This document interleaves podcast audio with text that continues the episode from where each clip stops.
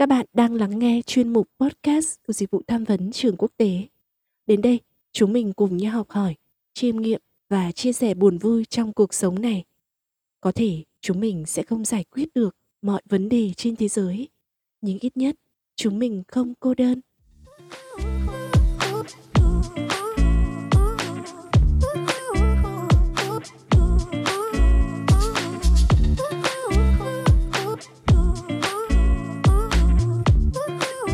Xin được gửi lời chào đến tất cả các bạn đã đến với chuyên mục podcast của dịch vụ tham vấn trường quốc tế. Chắc hẳn trong số các bạn đã từng nghe tới bài hát Vì tôi còn sống của Tiên Tiên phải không nào? Trong bài hát ấy có một cái câu hát cứ sai đi vì cuộc đời cho phép. Hiển nhiên trong cuộc sống của chúng ta khó có thể tránh được việc mắc lỗi hoặc phạm phải những sai lầm. Song điều quan trọng là chúng ta bước tiếp từ những sai lầm ấy. Và để làm được điều này, chúng ta cần có lòng vị tha, không phải chỉ để tha thứ cho người khác, mà còn là cho chính chúng ta. Vậy nên chủ đề tập podcast tuần này của chúng mình sẽ bàn về chủ đề tha thứ và tha thứ cho bản thân. Các bạn hãy dành một chút thời gian để lắng nghe nhé.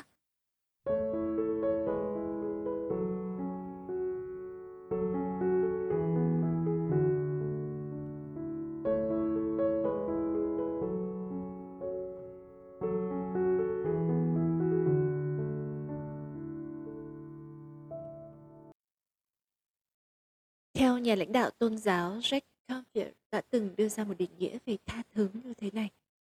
Tha thứ cụ thể là khả năng buông bỏ, giải phóng những đau khổ, nỗi buồn, gánh nặng và sự phản bội xảy ra trong quá khứ. Thay vào đó là lựa chọn theo đuổi những điều kỳ diệu của tình yêu. Biết tha thứ sẽ thay đổi chúng ta từ một cái tôi tách biệt sang một cái tôi biết thay đổi, biết buông bỏ và sống trong tình yêu thương thật sự. Tha thứ chính là một cuộc đấu tranh trong nội tâm của mỗi người mà khi ấy người đó cảm thấy tức giận, buồn bã hay đau khổ do ai đó đã gây nên một lỗi lầm khiến tâm hồn ấy bị tổn thương. Khi oán giận đi kèm với nỗi đau và sự thất vọng thì việc giải phóng nó để tìm kiếm sự thanh thản trong tâm hồn dường như là một điều không thể. Chính vì vậy, con đường dẫn đến sự tha thứ cho lỗi lầm của bất kỳ ai là một con đường không hề dễ dàng. Và nó còn đặc biệt khó khăn là khi người bạn đang cố gắng tha thứ là chính bản thân. Chính vì thế mà nó không phải một việc giải quyết trong ngày một hay ngày hai hay một cuộc chạy nước rút. Nó là một cuộc chiến diễn ra trong khoảng thời gian dài. Nó có thể kéo dài trong vài tuần, thậm chí là lâu hơn, vài tháng hay vài năm chẳng hạn. Bên cạnh về mặt thời gian thì để bản thân thật sự thừa nhận và chấp nhận chịu trách nhiệm bản thân khi đã gây ra việc mình đã làm. Đồng thời cố gắng chịu sửa sai lầm của mình thực sự là một công việc cần các yếu tố khác như sự kiên nhẫn, lòng dũng cảm, sẵn sàng chịu trách nhiệm. Và khi bạn lành lại, hiểu rằng cuộc sống là một cuộc hành trình chứ không phải là một cuộc chạy nước rút sẽ giúp bạn đảm bảo một tương lai tốt hơn vậy làm thế nào để bản thân có thể thực sự tha thứ? Nếu bạn vẫn đang suy nghĩ và loay hoay trong việc tìm ra câu trả lời cho bản thân, thì hãy để chúng mình gợi ý cho bạn nhé.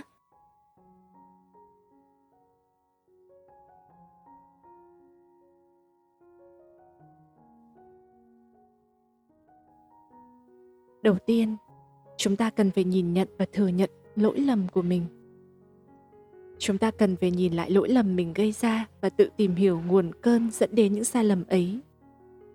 Có như vậy thì chúng ta mới có thể tìm được giải pháp hiệu quả để giải quyết chúng. Ví dụ đơn giản nhỏ. Chẳng hạn như bạn khiến sếp của bạn nổi nóng, thì đó là lỗi của bạn khi bạn đã không làm hài lòng sếp, với lý do là bạn quên mất không làm deadline.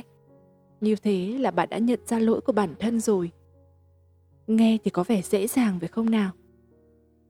Tuy nhiên, sau khi nhìn nhận lại lỗi lầm trong quá khứ, thì chúng ta thường có cảm giác dằn vặt, dai dứt trong lòng. Và nếu như chúng ta cảm thấy như vậy quá lâu, thì bản thân rất dễ gặp các vấn đề tâm lý như trầm cảm hay rối loạn lo âu.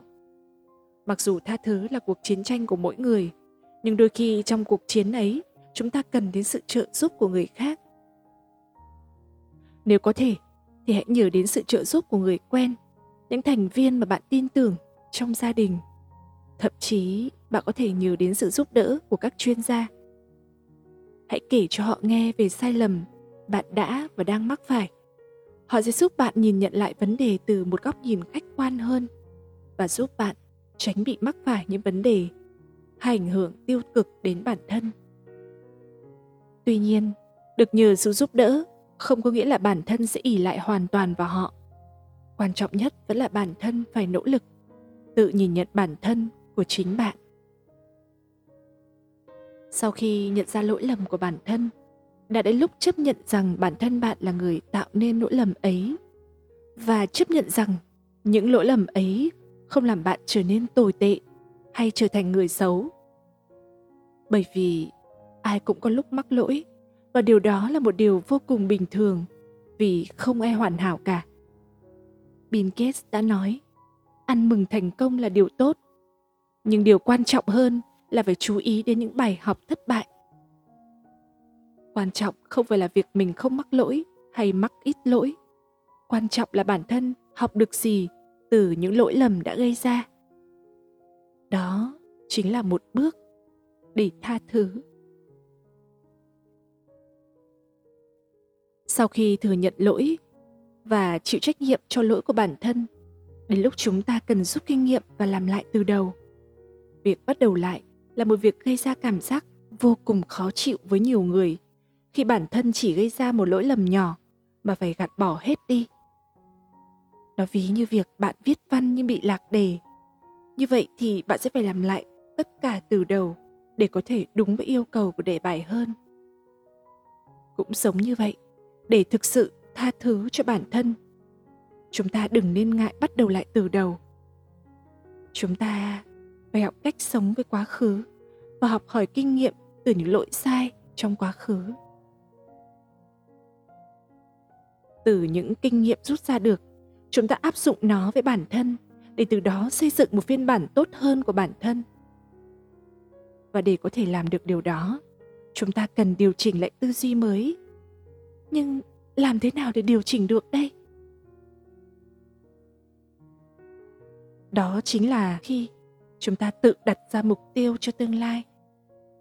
Bởi vì đặt mục tiêu cho tương lai giúp thúc đẩy tư duy tốt hơn và mạnh mẽ hơn. Cái nhìn về tương lai sẽ giúp chúng ta có thể tha thứ cho bản thân ở hiện tại bằng cách tập trung những thay đổi tích cực mà chúng ta có thể thực hiện được và bất cứ khi nào bạn cảm thấy tội lỗi, hãy làm theo lời của Les Brown. Hãy tha thứ cho những lỗi lầm của bạn và bước tiếp. Điều này sẽ giúp bạn bất cứ khi nào bạn mắc lỗi.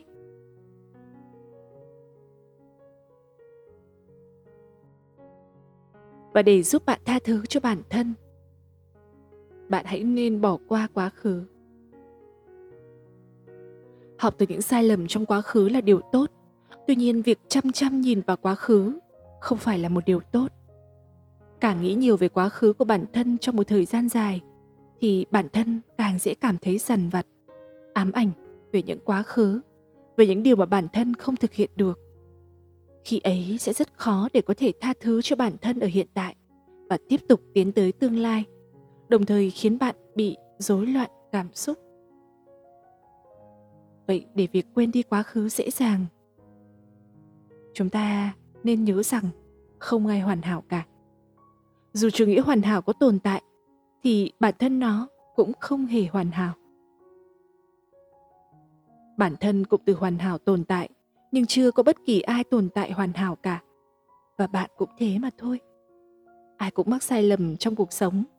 Vì vậy chúng ta không nên đổ lỗi cho hành động của ai cả tất cả chúng ta đều mắc sai lầm, và chúng ta đều có những thời điểm trong cuộc đời mà chúng ta không hành động hết sức mình. Nhận ra đây có thể là bước bạn cần để tiến trình của quá trình tự phục hồi được đẩy nhanh hơn. Quên quá khứ là điều tốt, nhưng đừng quên mất trách nhiệm của bản thân bạn nhé. Và bất kể dù là lý do gì, tập trung vào nhận thức bản thân có thể giúp bạn sửa chữa những nỗi đau trong quá khứ. Khi bạn lành lại, hiểu rằng cuộc sống là một hành trình, chứ không phải là một cuộc chạy nước rút. Nó sẽ giúp bạn đảm bảo một tương lai tốt đẹp hơn. Và với ý nghĩa tốt đẹp của sự tha thứ như chúng mình đã chia sẻ của các bạn, chúng mình hy vọng rằng các bạn sẽ chiêm nghiệm và rút ra được những điều quý giá cho bản thân. Tập podcast tuần này xin được khép lại tại đây. Cảm ơn các bạn đã lắng nghe. Chúc các bạn một tuần mới với nhiều niềm vui. Xin chào và hẹn gặp lại.